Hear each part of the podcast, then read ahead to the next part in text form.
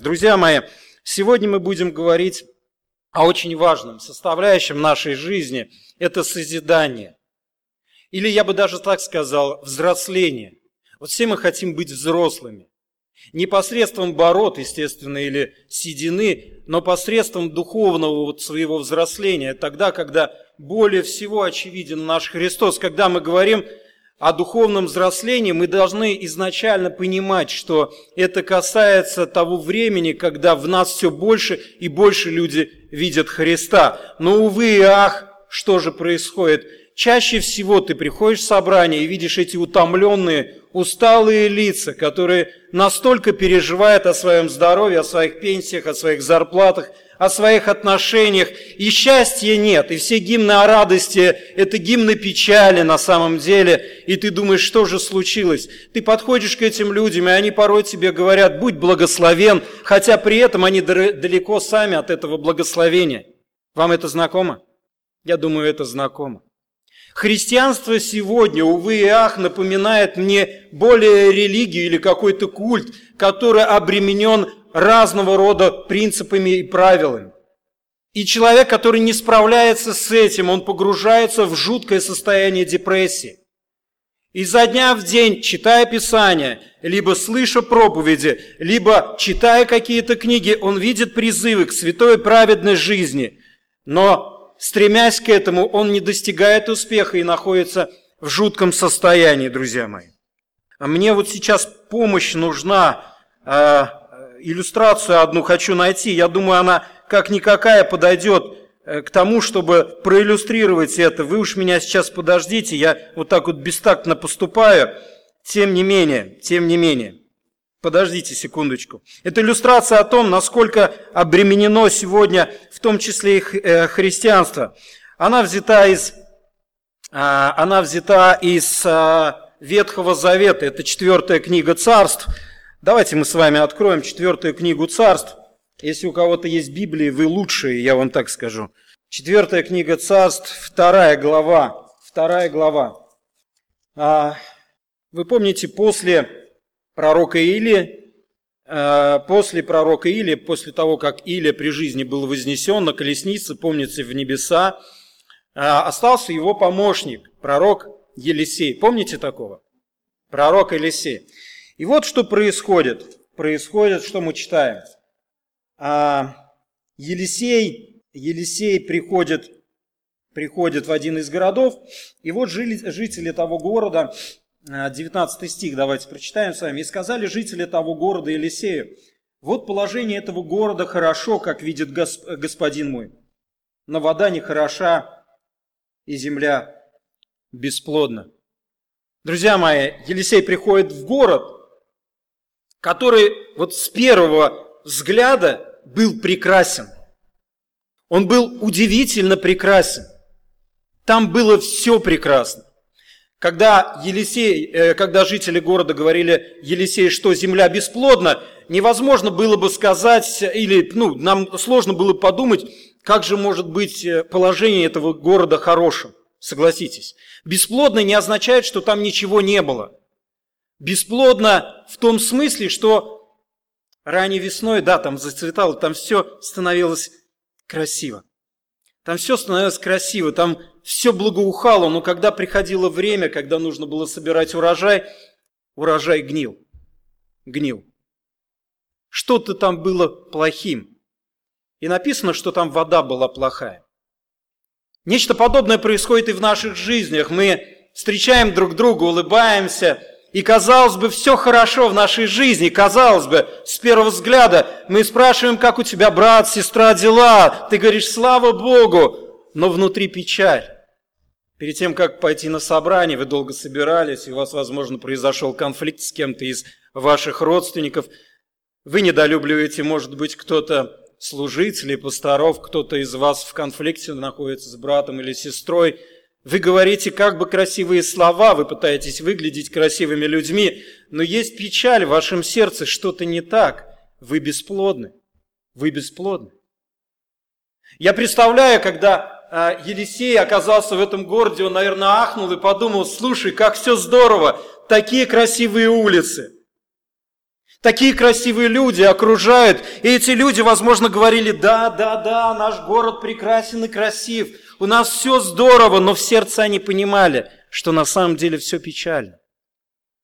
Вот так много сегодня таких христиан, друзья мои, которые с виду вроде бы счастливы, которые как бы говорят, что не все хорошо, но на самом деле они очень устали.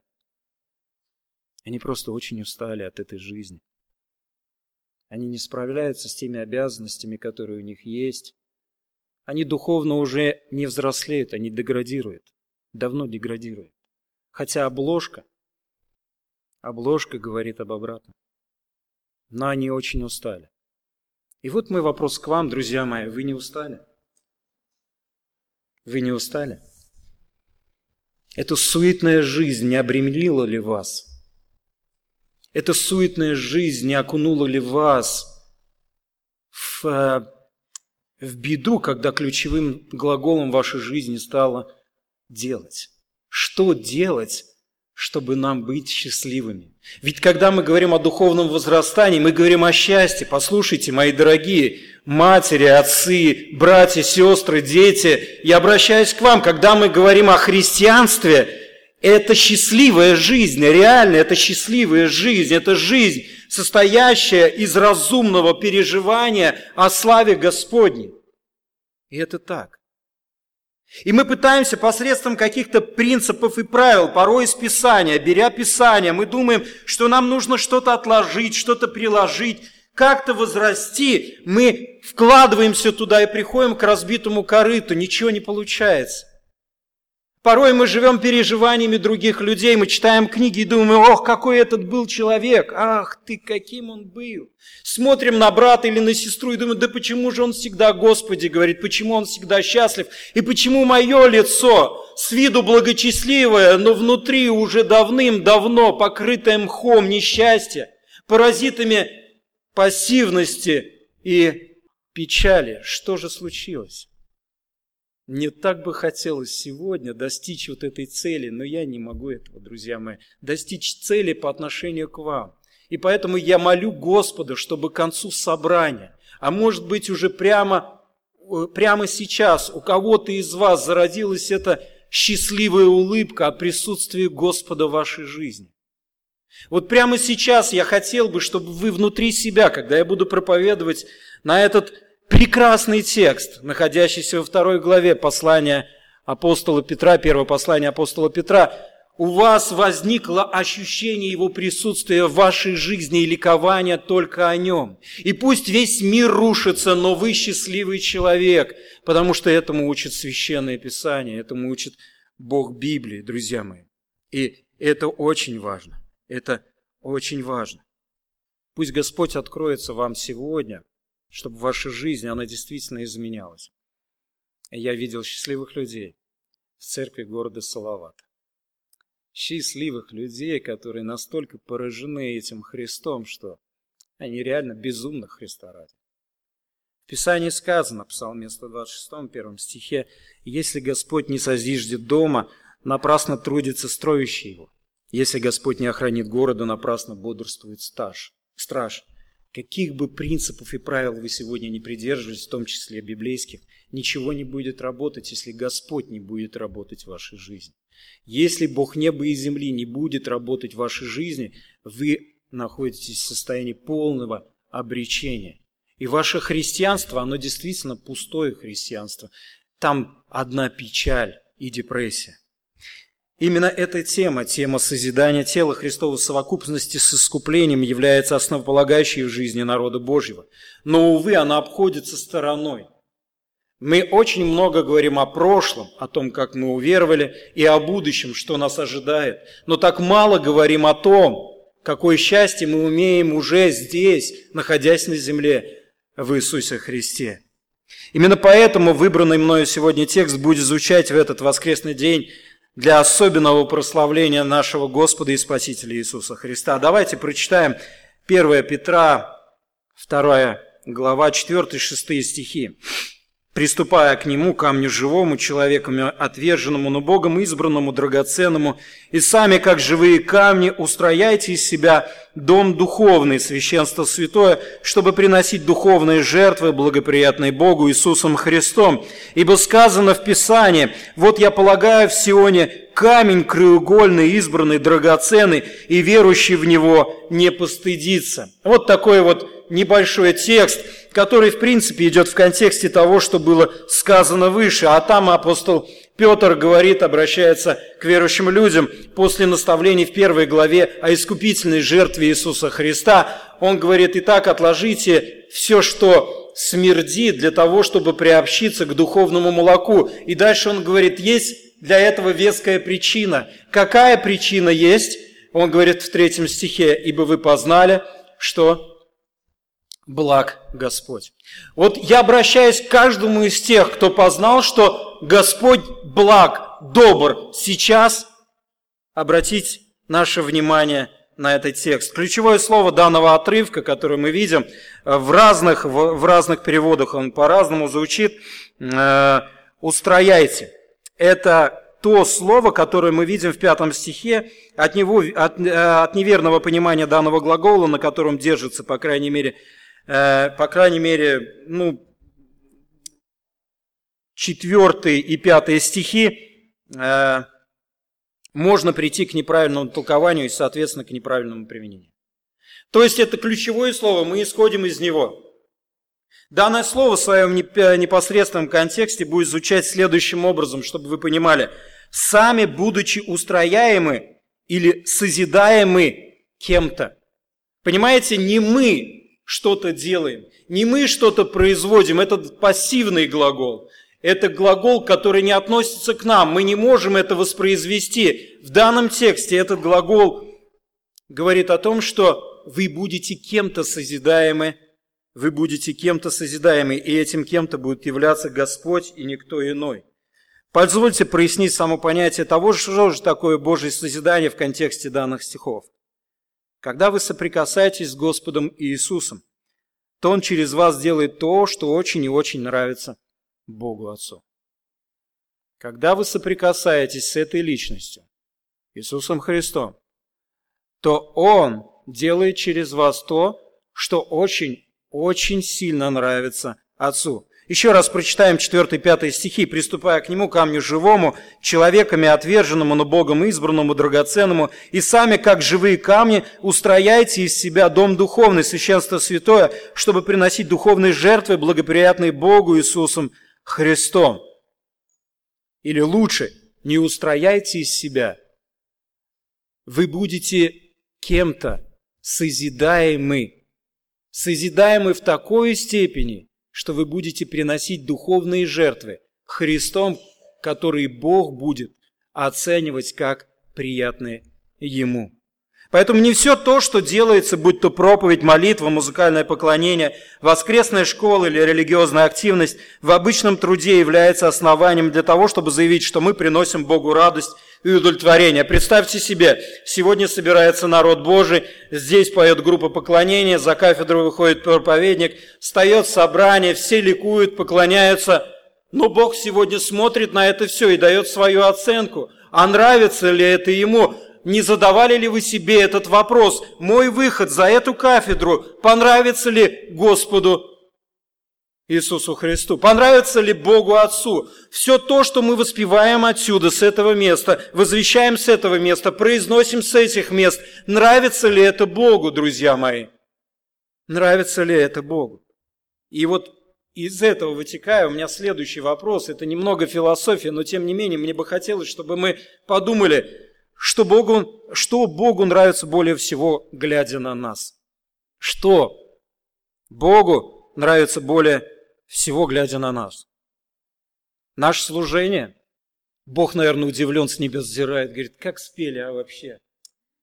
Я прям вот, не, ну не знаю, такие красавцы так спели, а? А как празднично оделась церковь, ну молодцы, молодцы, наверное, готовились за час, стали, отгладили, выгладили все почитали, наверное, Писание. Молодцы, молодцы, молодцы. Так нравится, а? Так мне нравится, как они... Наверное, наша доброта, все добрые сегодня, да, ну, в церковь же надо добрыми приходить. На неделе неизвестно, как мы живем, ну хотя бы сюда мы приходим, и здесь мы добрые люди. Не важно, что 15 минут назад поругались и о ком-то выразились не так, но это просто дурная привычка, а так-то мы нормальные, добрые люди. Бог просто смотрит и думает, ну добрые, добрые, оценивая, молодцы. Хорошо, хорошо, церковь, так держать, в правильном направлении идете. Хорошо оделись, хорошо подготовились, хорошо спели, хорошо отпроповедовали. Молодцы, молодцы. А нам нужно действительно, действительно понять одну очень важную мысль, друзья мои. И для этого нам нужно обратиться к истокам христианства. А вот еще один вопрос. Что Богу нравится в Троице? Более всего. Или кто Богу нравится в Троице более всего. Бог же совершенный, правда? Ему же нравится только совершенство. Я недавно с Китая заказал себе посылочку, и там прошли, пришли такие христианские браслетики. Вот с виду красивые. Открываешь этот пакетик, а запах. Вот с виду красивый, а запах убийственный. То есть, если ты положил в 15 метрах от себя его, ты все, ты, цветы будут точно просто умирать от этого запаха. Ну, Китай, это фейк, это подделка. Там кожи нет, они пишут кожу. Что Богу нравится? В Троице больше всего. В Троице. Там у нас нет вообще. Это я так к сведению. Нас там вообще нету. Мы нас убираем. Ангелов тоже убираем. В Троице нет никого, кроме Бога. Что Богу или кто Богу нравится в Троице? Богу в Троице нравится Бог. Ну так, между прочим, чтобы вы знали. Совершенство может нравиться только совершенство. Отец смотрит на сына и говорит, у меня вообще нет других личностей, которые могли бы меня поразить настолько, насколько я восхищен тобой. В Троице идеальное отношение. Отец удовлетворен, полностью удовлетворен совершенством сына. Сын полностью удовлетворен совершенством отца. Отец и сын полностью удовлетворены совершенством Духа Святого. Дух Святой полностью удовлетворен Богом Отцом и Богом Сыном. И тогда еще один вопрос. Так, думаем, друзья мои, думаем, включаем. Понимаю, газ Салавате, ничего страшного. Я сам Салавата. Тогда что или кто более всего нравится Богу в нас? Бог. Богу в нас нравится Бог. Вы знаете, Иоанн Томас, замечательный э, брат, э, который написал спасительная жизнь, книгу «Спасительная жизнь Христа», сказал такие слова, что даже слезы нашего покаяния нуждаются в искупительной жертве Иисуса Христа. Послушайте. Казалось, что ценного может быть что ценного может быть в нашей жизни? Да тот момент, когда мы только обратились к Господу, друзья мои. Но если разобраться в мотивации, ну прям все такие и пришли вот полностью э, с библейским богословием и мышлением к Господу, да. И слезы текли, конечно же, по Богу более, нежели по себе или по своим Друзья мои, но не нужно заблуждения. Мы действительно поражены грехом настолько – мы настолько испорчены, что наше добро вовсе не добро, это подделка, это фейк. Со стороны красиво, а запах? Ух! И что же Богу нравится в нас? Ему нравится Бог. Что Богу нравится в нашем служении? Бог нравится в нашем служении Богу. Что нравится Богу в наших проповедях? Бог нравится в наших проповедях. Что нравится в семейной жизни? Бог нравится в семейной жизни более всего.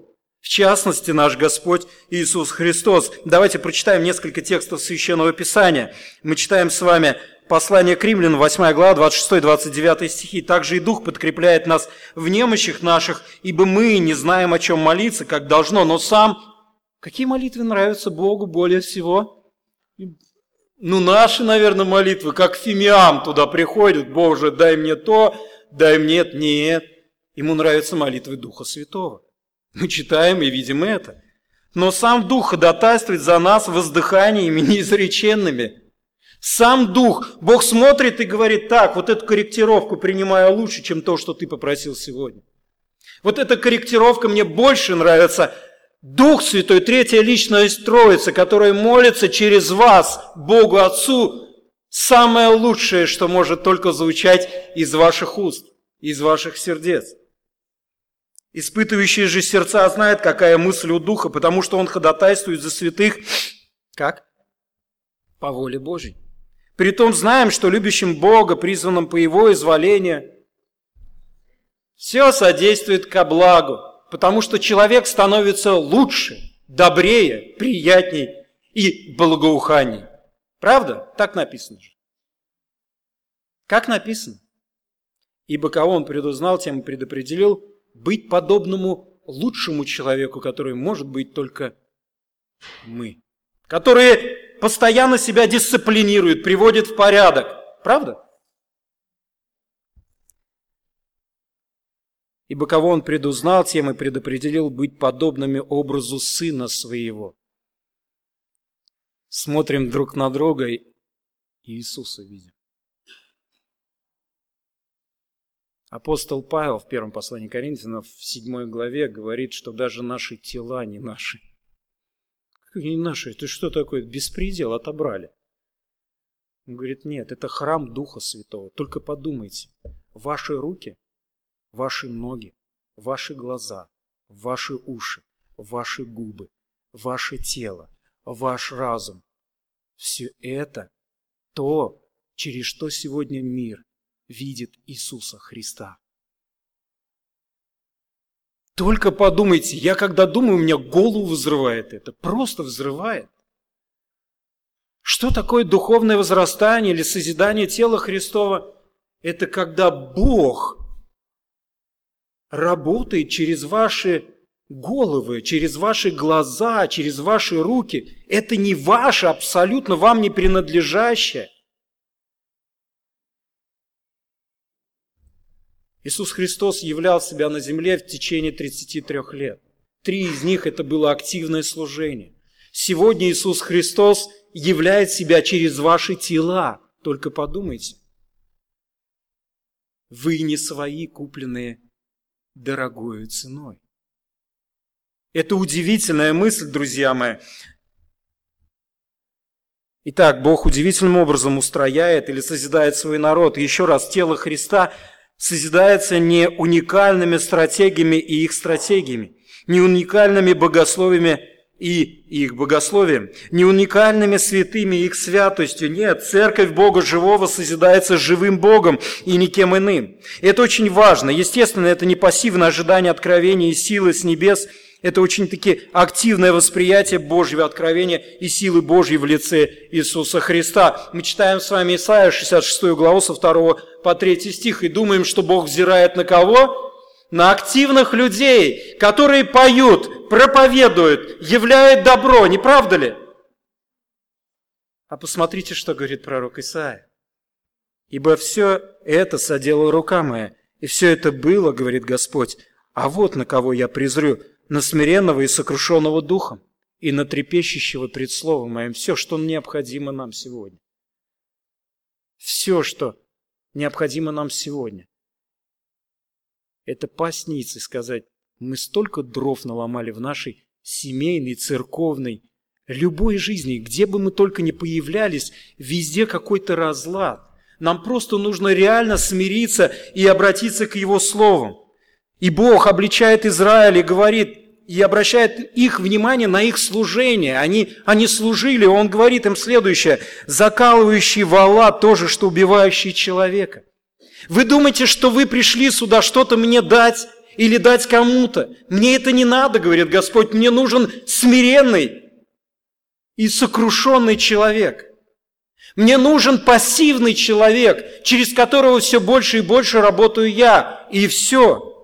Он дальше говорит, приносящий агнца в жертву, то же, что задушающий пса, приносящий семидал, то же, что приносящий свиную кровь, воскуряющий фимиам, то же, что молящийся идолу. И как они избрали собственные свои пути, и душа их находит удовольствие в мерзостях их.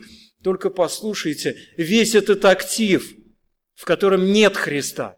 Некоторые, знаете, как говорят, да, нам нужно вот это сделать, вот это, вот так пойти, вот так разобрать, Слушай, а где Господь? Где Иисус? Ты мне скажи, где Иисус? Ну, Иисус по факту. Так может, лучше по факту будет богословие, экзегетика, герменевтика, гомилетика. Может, вот это пусть лучше по факту будет.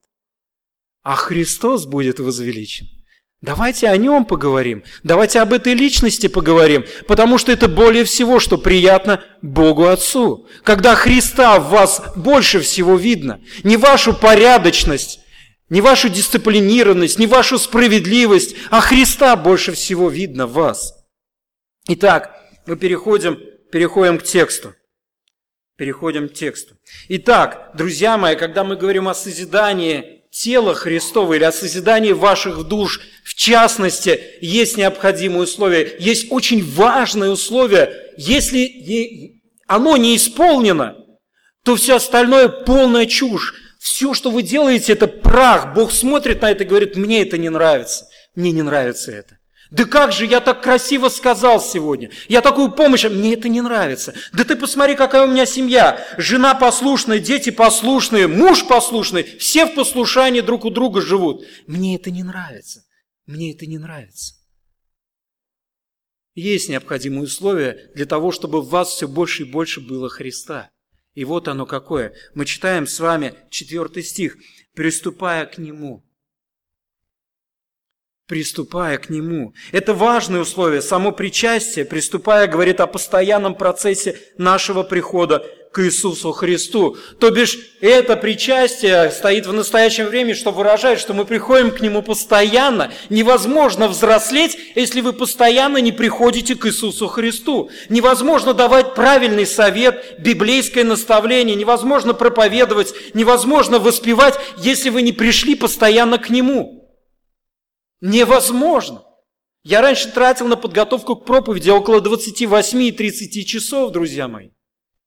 Но приходил к нему минут, даже минут не могу сказать, минуты две.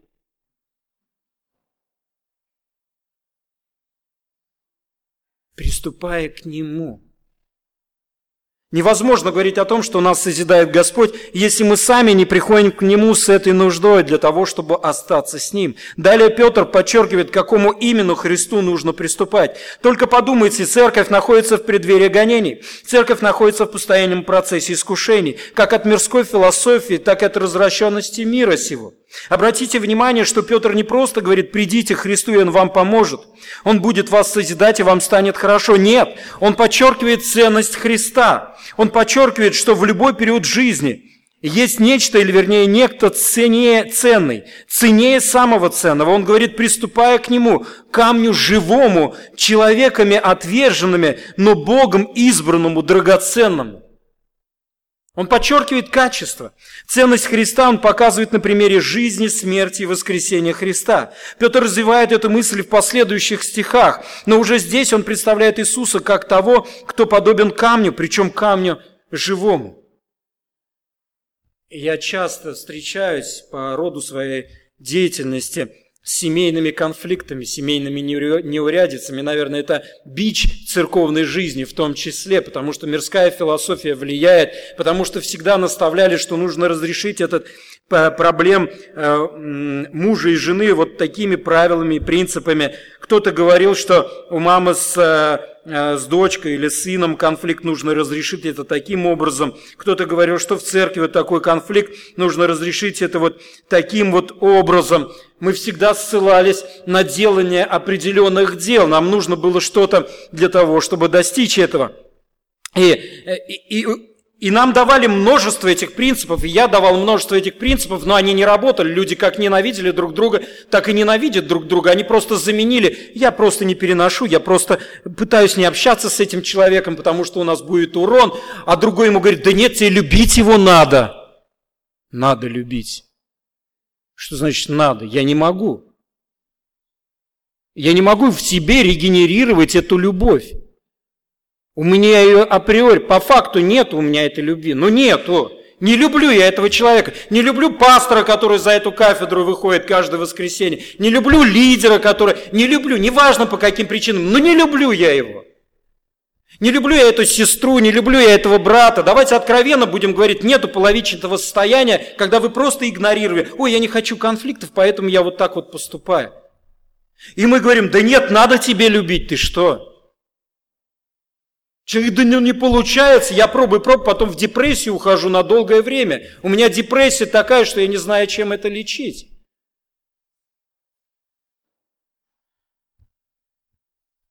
И Петр вообще ничего не соображал, судя по всему, в то время. Абсолютно не сведущий в семейных конфликтах, в политике, в социальном положении того, что находится. Петр вообще, видимо, ничего не понимал и поэтому дает примитивный совет – он примитивен для нас сегодня, для церкви. Совет Петра примитивен, потому что он не ссылается к какому-либо богословской, какой-либо богословской литературе. Он дает всего лишь в первой главе 20 стихов, в котором выражает все богословие, посредством которого он хочет людей обратить взор на Христа. Он говорит, вы куплены, вы искуплены от суетной жизни кровью Агнца. Вы возрождены им. А в первой главе 8 стихе он говорит, он объект радости вашей. Он объект радости вашей. Ну, примитивизм, слушайте. Вы знаете, в какое время жил апостол Петр?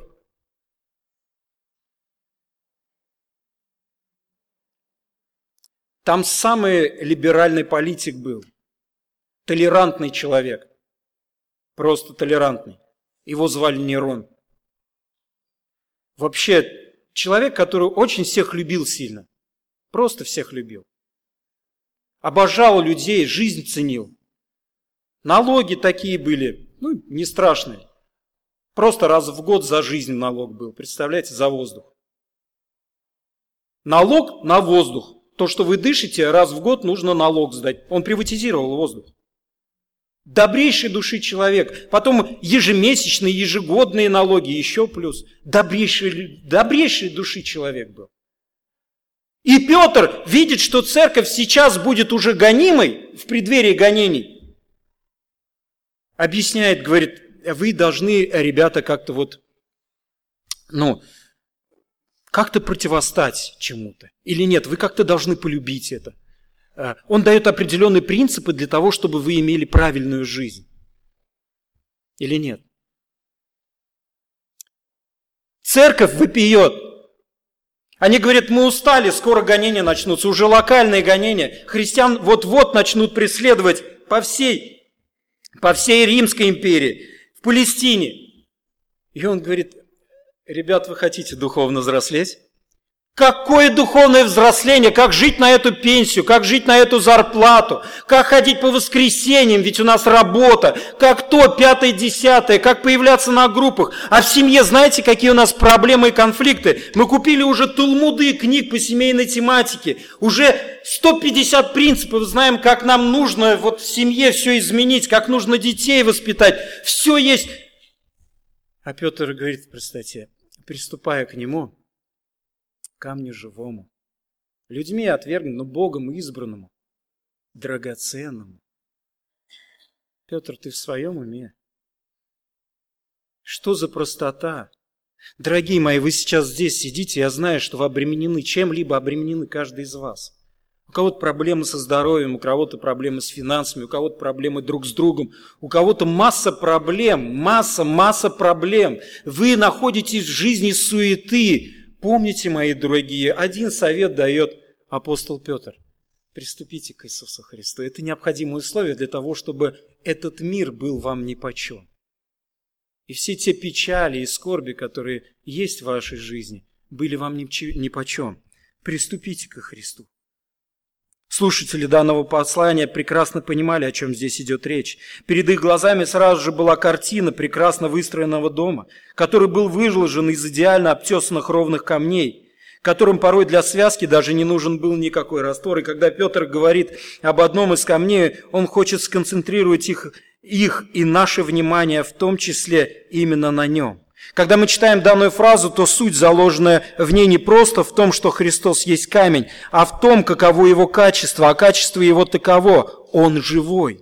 Он живой, потому что он не просто умер, но и воскрес. Он живой, и поэтому строение, основанное на нем, созидается уникальным образом. Он живой, и поэтому все те, кто с ним в одной кладке, также живые. Все те, кто рядом со Христом соприкасаются с Ним, это живые люди. Это не люди с каменными лицами, которые сидят и думают, будет ли отраднее в раю. Это люди счастливые, они безумно счастливы от этой личности, которой является Иисус Христос. Более того, в контексте ниже видно, что Христос есть еще и краеугольный камень, то есть тот камень, который являлся основой строительства, по которому выравнивались все стены, который из ровных должен был быть самым ровным, ведь без качественного э, краеугольного камня дом будет проблемным. Так вот этот живой краеугольный камень, такой ценный и важный, но в то же время, говорит апостол, человеками отверженный. Петр как бы настраивает зрение читателей, находящихся в преддверии гонений со стороны мира. Он говорит, что весь мир либо пассивно, либо активно отвергает Христа. Сама идея, заложенная в слове «отверженный», указывает на определенное завершенное время, результат которого очевидно по сей день. И это время распятия. Там, именно там живой краеугольный камень был отвержен, причем интересное значение данного слова – исследовать и провозглашать бесполезным. Вы помните, кто принимал активное участие в строительстве духовного храма Израиля? Духовенство. Духовенство. Это псевдодуховные лидеры еврейского народа. Они, естественно, ожидали Мессии. Он для них действительно был краеугольным камнем. И вот появляется Христос, они смотрят на Него со всех сторон через призму своей религии и говорят, мы тебя исследовали, и вот наш вердикт. Ты не подходишь. Ты не подходишь. Ты не подходишь. Петр указывает на то, что не все, что имеет истинную ценность, действительно ценно в глазах мира. Но в то же время, невзирая на их отвержение, он на контрасте показывает, кто ставит окончательную оценку, кто ставит пробу, кто подводит итог того, что есть ценность, а что таковой не является. Мы читаем «Богом избранному, драгоценному». Это уникальные слова. Нет ни одного человека, который был бы назван в Библии как ценность Бога. Были друзья, но так, чтобы какая-то личность была ценностью для Яхве. М-м. Бог смотрит на Христа и как бы говорит, это мой избранник. Это Он моя ценность, Он моя любовь. Бог говорит, что Иисус – это совершенство, Бог говорит, что Иисус – это великолепие, Бог говорит, что Иисус – это удовлетворение, Бог говорит, что Иисус – это утешение, Бог говорит, что никто и ничто и никогда не сравнится с Иисусом, с этим живым, краеугольным, избранным, драгоценным камнем. Петр призывает церковь, искушаемую, гонимую, ожидающую страшного, соприкоснуться со Христом, как с самой большой драгоценностью, тем, что завораживает внимание, его самого, для того, чтобы Бог созидал, делал их способными к тому, чтобы они были приятны Ему. Петр, обращаясь к братьям и сестрам, как бы говорит, друзья, мир ненавидит вас. Вы постоянно находитесь на передовой. Искушение сбросить груз ответственности христианина постоянен. Мирские ценности, мирская свобода, предстоящие гонения могут погрузить вас в уныние. Но Бог хочет созидать вас. Бог хочет, дорогие мои, созидать вас. Иисус очень сильно любит вас. Он тот, кто разрешает самые большие трудности. Он в бедности дает богатство, в болезни дает исцеление, в гонениях дает радость. Почему? Потому что Он есть ваше богатство. Он есть ваше богатство. Он есть ваше исцеление. Он есть ваша радость. Придите к Нему и соприкоснитесь с Ним, и вы соприкоснетесь с тем, кто для Яхве есть вечная, непрекращающаяся ценность. Иисус говорит в Матфея 11 главе 28 стихе, «Придите ко мне, все труждающиеся и обремененные, и я успокою вас, или другими словами, я буду созидать вас.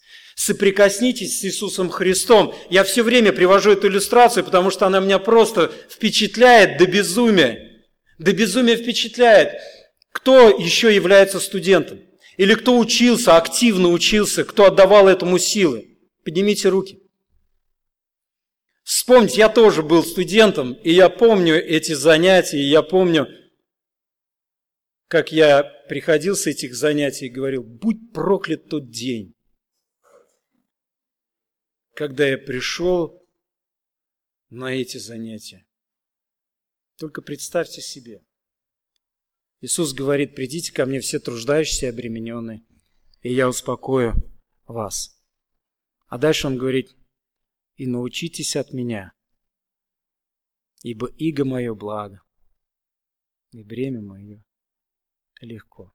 Есть только один учитель, на уроках которого вы получаете покой и мир.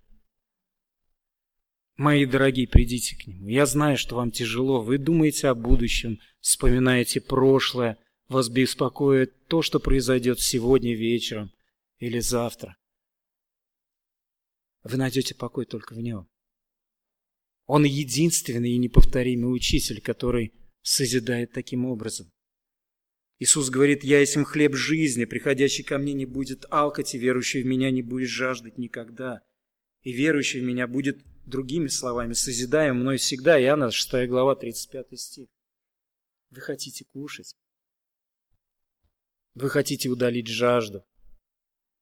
Вы идете в магазин и выбираете, сейчас мы купим яблочки подешевле.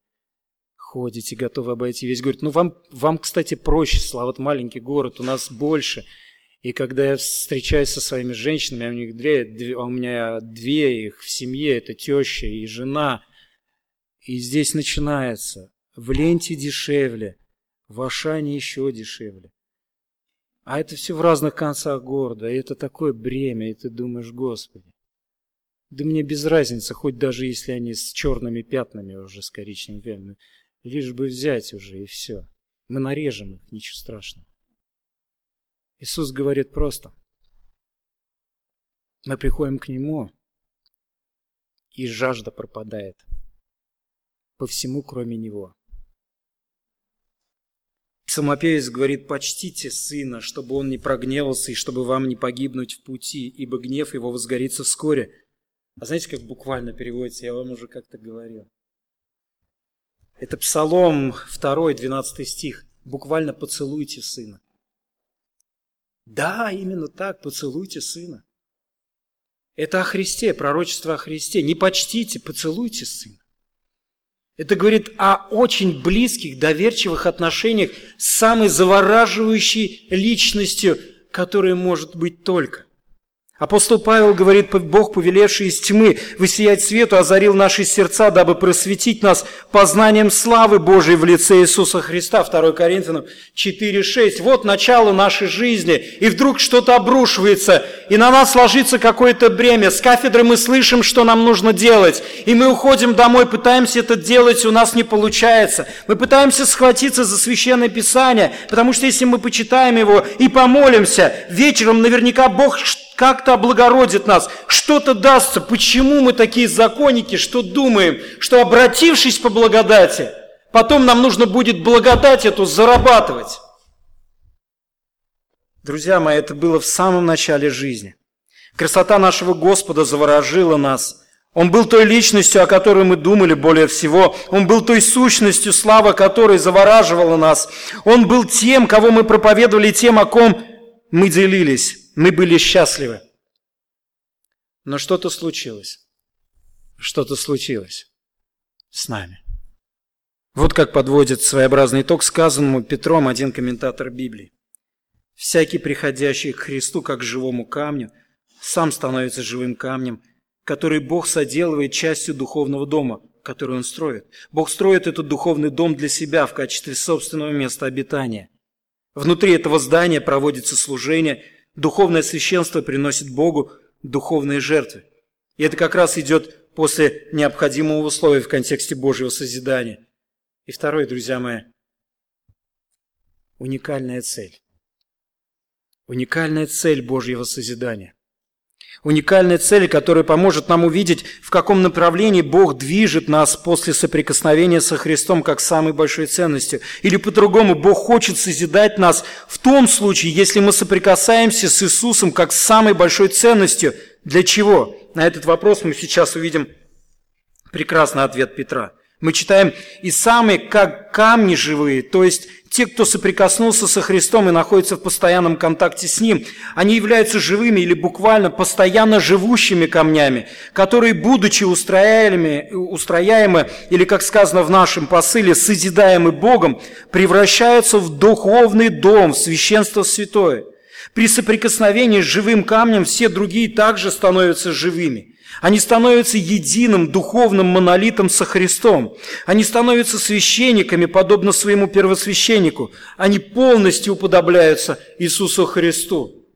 Друзья мои, вот откуда духовная жизнь берется. Вот откуда служение угодное Богу. Мы в Христа влюбились.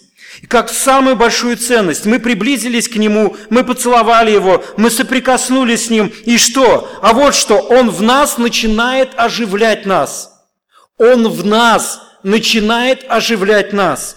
От общения с Ним и созерцания Его Он делает нас подобными себе. И мир не страшен, и плоть обузданный, и ропот удаленный. Самое главное, все это для определенной цели. Уникальной, прекрасной цели, чтобы приносить духовные жертвы, благоприятные Богу Иисусом Христом. Важной, уникальной цели, которую многие не понимают.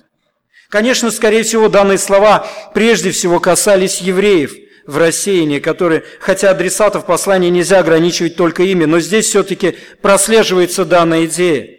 Они лишились присутствия храма, они не могут приносить жертвы, которые по-прежнему были для них ценными, и Петр ободряет их тем, что они есть дом духовный, а не холодная постройка тирана Ирода. Что Христос есть тот ценный проводник Богу для принесения не овечек и голубей, а духовных жертв, которые приятны Богу. Они в смущении, Он их ободряет, Он указывает на уникальность и ценность Христа на протяжении всего послания. В каждой главе Он говорит о той жертве, которую принес Иисус – посредством которой они стали сопричастниками Бога. Друзья мои, это очень важно, так как никакая жертва не может быть благоприятной Богу, если прежде вы не пришли к прекрасному Иисусу и не предоставили Ему место в вашем служении Богу. Петр здесь говорит не о возрождении, а о постоянном процессе обновления естества детей Божьих. И вот еще одна удивительная деталь данного текста. Ведь вы не просто соприкасаетесь и потом напрягаетесь о том, чтобы понравиться Богу. У нас всегда такое состояние, что, ну да, мы вот уверовали в Бога, Он нас спас, а теперь мы всю жизнь благодарим Его. Бог на небесах просто вот сидит и думает, ну все, я спас, а теперь давайте, благодарите меня. Благодарите меня и благодарите. Богу нравится не наше свершение, а свершение Его Сына в нас – мы читаем в нашем тексте удивительные слова «приносить духовные жертвы Богу Иисусом Христом». Казалось бы, мы приносим эти жертвы, но приносим каким-то удивительным образом Иисусом Христом. Только послушайте, что сказал один пастор. «О, как прекрасен мой удивительный Иисус! Ведь Он во мне, и любое Его свершение во мне нравится Его Отцу. Ведь Отец все более и более видит во мне Своего Сына. Как только ко мне приступает уныние, мой Бог напоминает мне, что во мне тот, кто не унывает никогда. Как только я погружаюсь в пучину греха, мой Бог напоминает мне, что во мне тот, кто никогда не грешит. Как только серебролюбие начинает одолевать меня, мой Бог напоминает мне, что во мне тот, кто не серебролюбив. Как только зависть начинает поражать мой разум, мой Бог напоминает мне, что во мне тот, кто никогда не завидовал. Как только обида и ненависть на того, кто обидел меня, начинает давлеть надо мной, мой Бог напоминает мне, что во мне тот, кто никогда не обижался и ненавидел своих обидчиков, и поэтому я умоляю Его, чтобы Он дал мне милости и силы предоставить место в моей жизни своей своему сыну, чтобы я вместе с апостолом Павлом мог сказать, и уже не я живу, но живет во мне Христос, а что ныне живу во плоти, то живу верою в Сына Божьего, возлюбившего меня и предавшего себя за меня. Только подумайте об этом. Только подумайте об этом. Послушайте еще, что сказал Иоанн Томас. В самом деле, лишь Господь Иисус Христос, ведущий настоящую христианскую жизнь, не только примиряет вас с Богом своей смертью, но и спасает вас день за днем своей жизнью. Иными словами, Он не только умер за ваши согрешения, но и воскрес, чтобы обитать в вас и заменить вашу немощь своей силой. Ваше безрассудство своей мудростью, вашу пассивность своей энергией, вашу алчность своей щедростью, ваше вожделение своей любовью, вашу суету своим миром, вашу печаль своей радостью, вашу нечиту своим обилием. Вот это тот, кто в нас. Вот это тот, кто в нас. Мы обращаемся с вами в Ветхому Завету. Бог дает обетование Аврааму. Что он говорит ему? Я буду с тобой. Мы читаем дальше. Он дает обетование Исааку. Я буду с тобой. Мы читаем дальше. Он дает обетование Якову. Я буду с тобой, как я был с Авраамом, отцом твоим. Мы читаем дальше и видим, что Бог говорит об этом Моисею. Он дает это же э, обетование Иисусу Навину. Он дает это же обетование Давиду. Он дает это же обетование или показывает его исполнение в первой главе Евангелия от Матфея в лице Иисуса Христа. Будет дано ему имя Иммануил, что значит Бог с вами, Бог с нами. Мы открываем с вами 14 главу от Иоанна, и Иисус говорит, я ухожу. Зачем? Зачем? Чтобы быть в нас.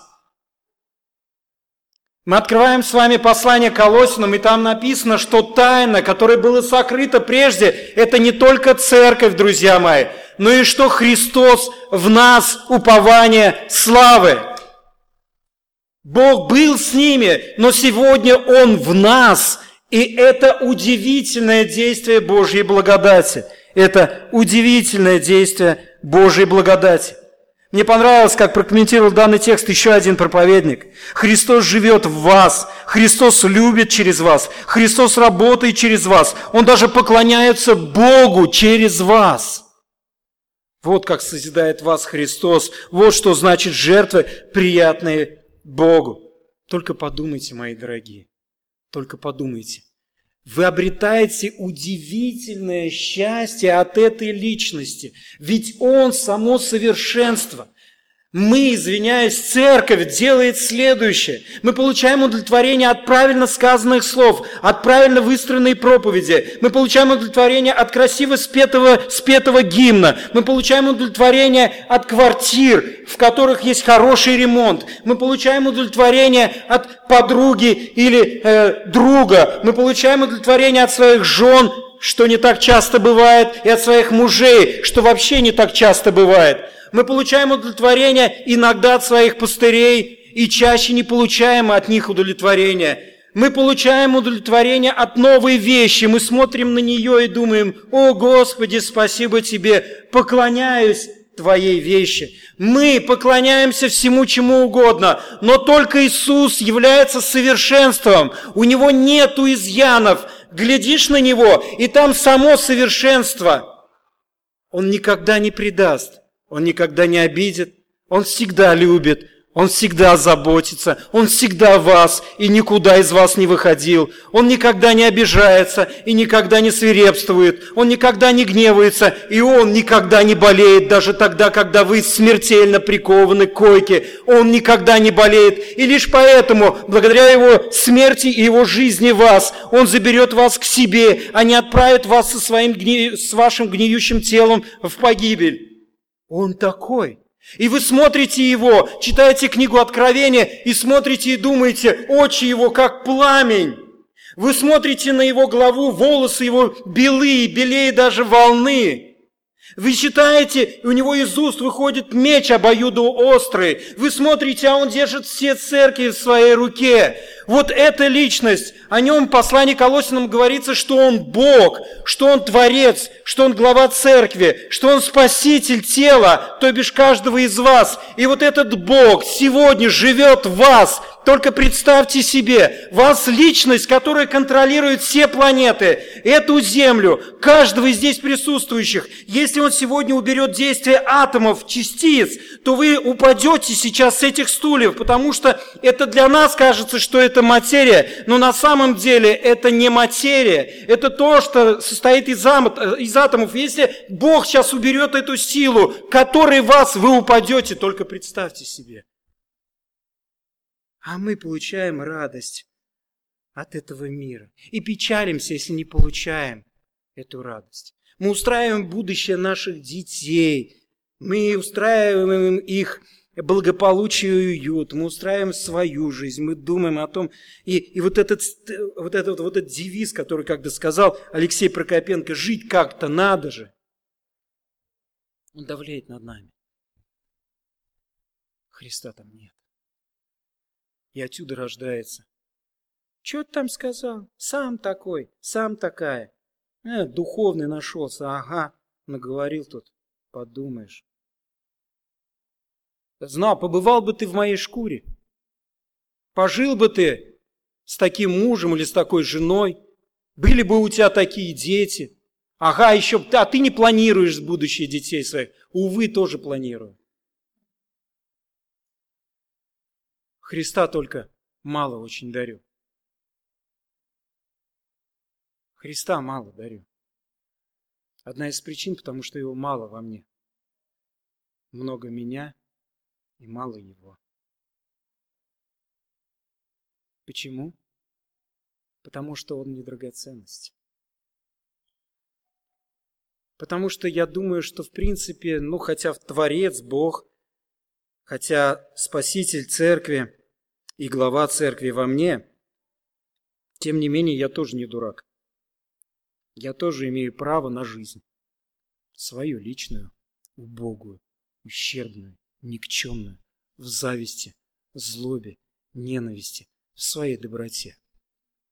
А совершенство меня сейчас не пришляет. В своих глазах я само совершенство. Друзья мои, мы приходим к этой драгоценности.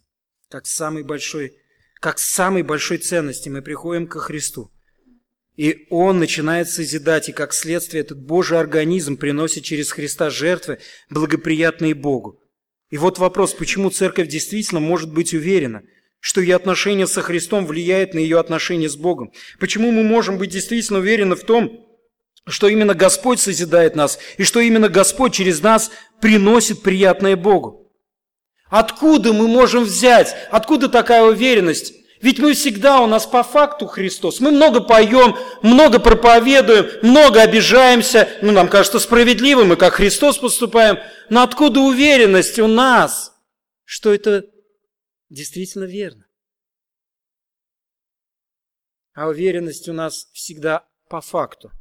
Ну, Христос так-то, ну, естественно, Христос. Ну, что, что, что о нем-то говорить-то? Он, он, же, он же естественный, он, естественно, Христос.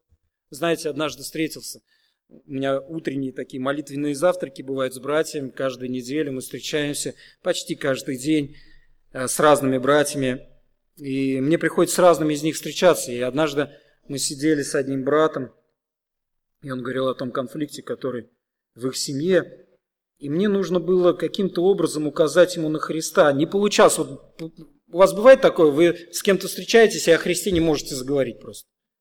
Говорите обо всем, о святости, о благочестии, о тексте каком-то можете даже говорить, или вообще о чем. И вот ты пытаешься, и ты понимаешь, что ты не в теме, ты вот сейчас скажешь и будешь выглядеть как ненормальный. Бог дает мне милость такую, чтобы я пассивен был в этом отношении, и Христос был активен во мне. Э, такую провокацию немножечко. Э, я говорю, вот у тебя конфликт, а ты Христа не пробовал являть вообще в своей жизни? Он даже ты хочешь сказать, что я Христа не знаю. Я тебе сейчас расскажу, какой Христос. Христос это. И он дальше перечисляет его качества. И я думаю, да, это печально. Вы помните, как Давид о Боге говорил? 26-й псалом, кто помнит? Господь – это свет. Да, помните? Господь – это свет, он говорил. Помните, да? Господь – это радость. Он знаете, как говорил? Господь – свет мой, родной. Мой он, мой. Я никому его не отдам. Он мой. Это близкие, тесные отношения, когда Иисуса можешь назвать своим. Он мой, это мой Иисус. Это удивительный Иисус. Это превосходный Иисус. И много-много очень людей, которые, для которых Иисус, Он по факту.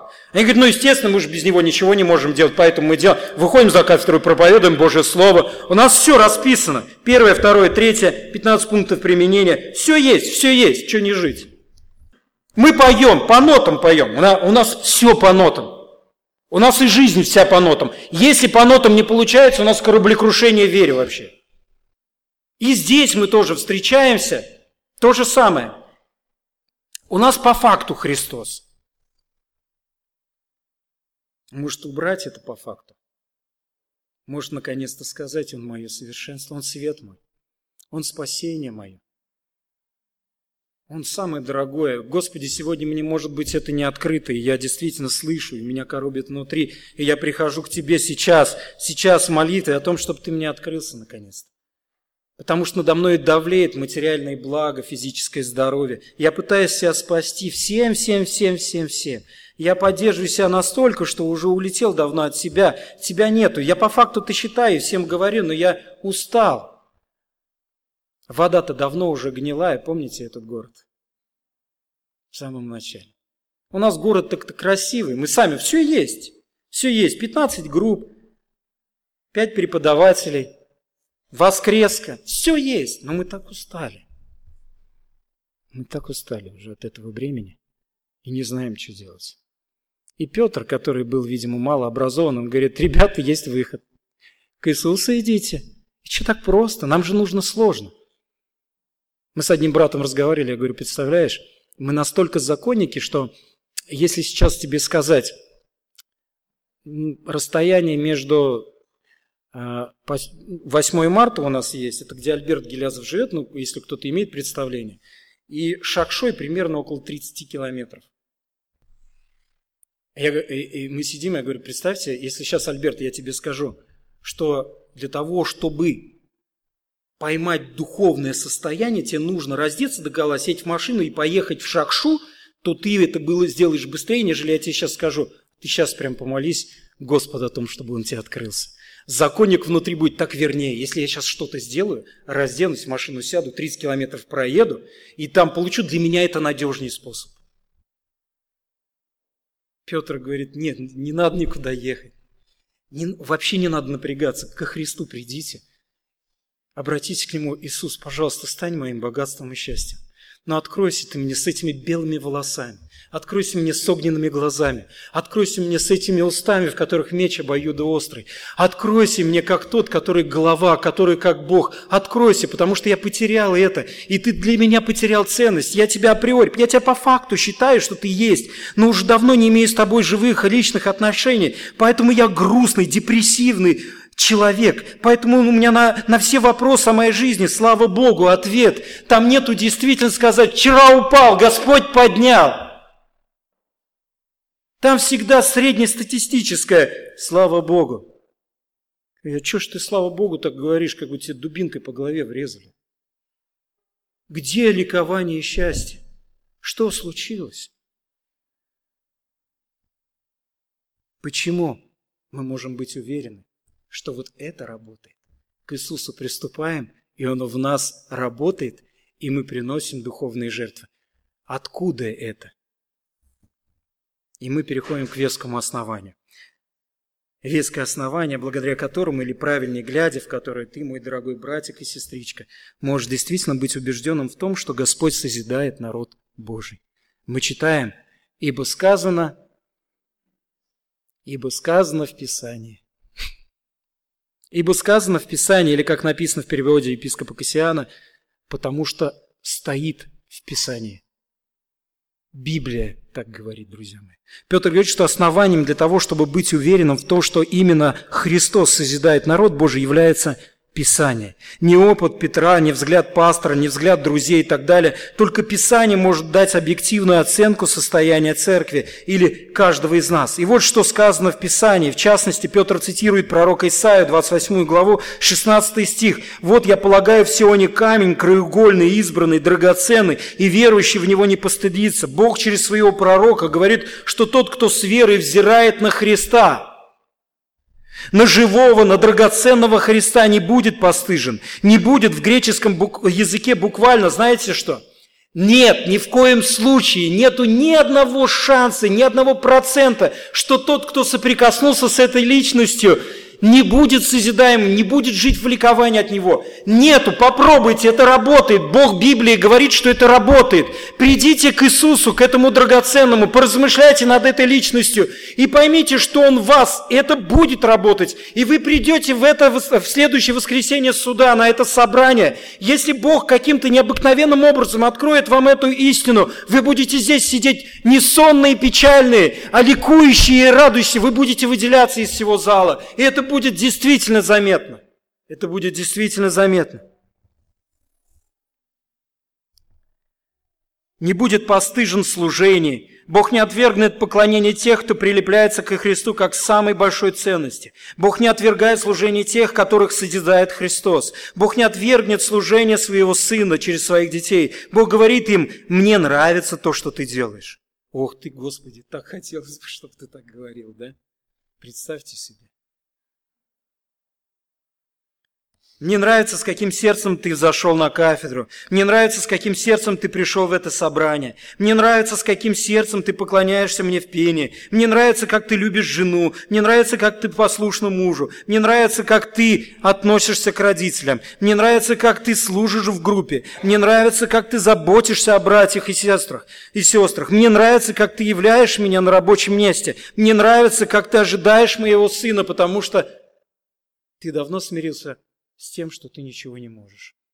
Но все это Он делает через тебя. Друзья мои, это написано в период довольно-таки непростой, э, непростой, непростой. Ожидание масштабных гонений, развращенного общества, недовольство окружающих. И Петр им говорит, Бог созидает свой народ, невзирая ни на что. Когда этот народ соприкасается с его сыном, когда его народ предоставляет место его сыну, чтобы Отец ощутил всю жажду своего народа по нему. Когда этот народ обращается к его слову, он в восторге. Вы знаете, можно быть начитанным, образованным, следующим как в богословии, так и в светской сфере деятельности. Можно выходить за кафедру и вещать истину, вести поклонение группы, служить нищим и больным. Можно быть уважаемым и принятым людьми, но так и остаться человеком, которого не созидает Господь. И это страшно. Потому что веское основание для них не более чем экзогетический герменевтический тур, не более чем набор практических моральных принципов и правил, не более чем аргументация для своих мыслей. Но Петр говорит, что в Писании сказано, «Вот я полагаю в Сионе камень краеугольный, избранный, драгоценный, и верующий в него не постыдится». Давайте помолимся.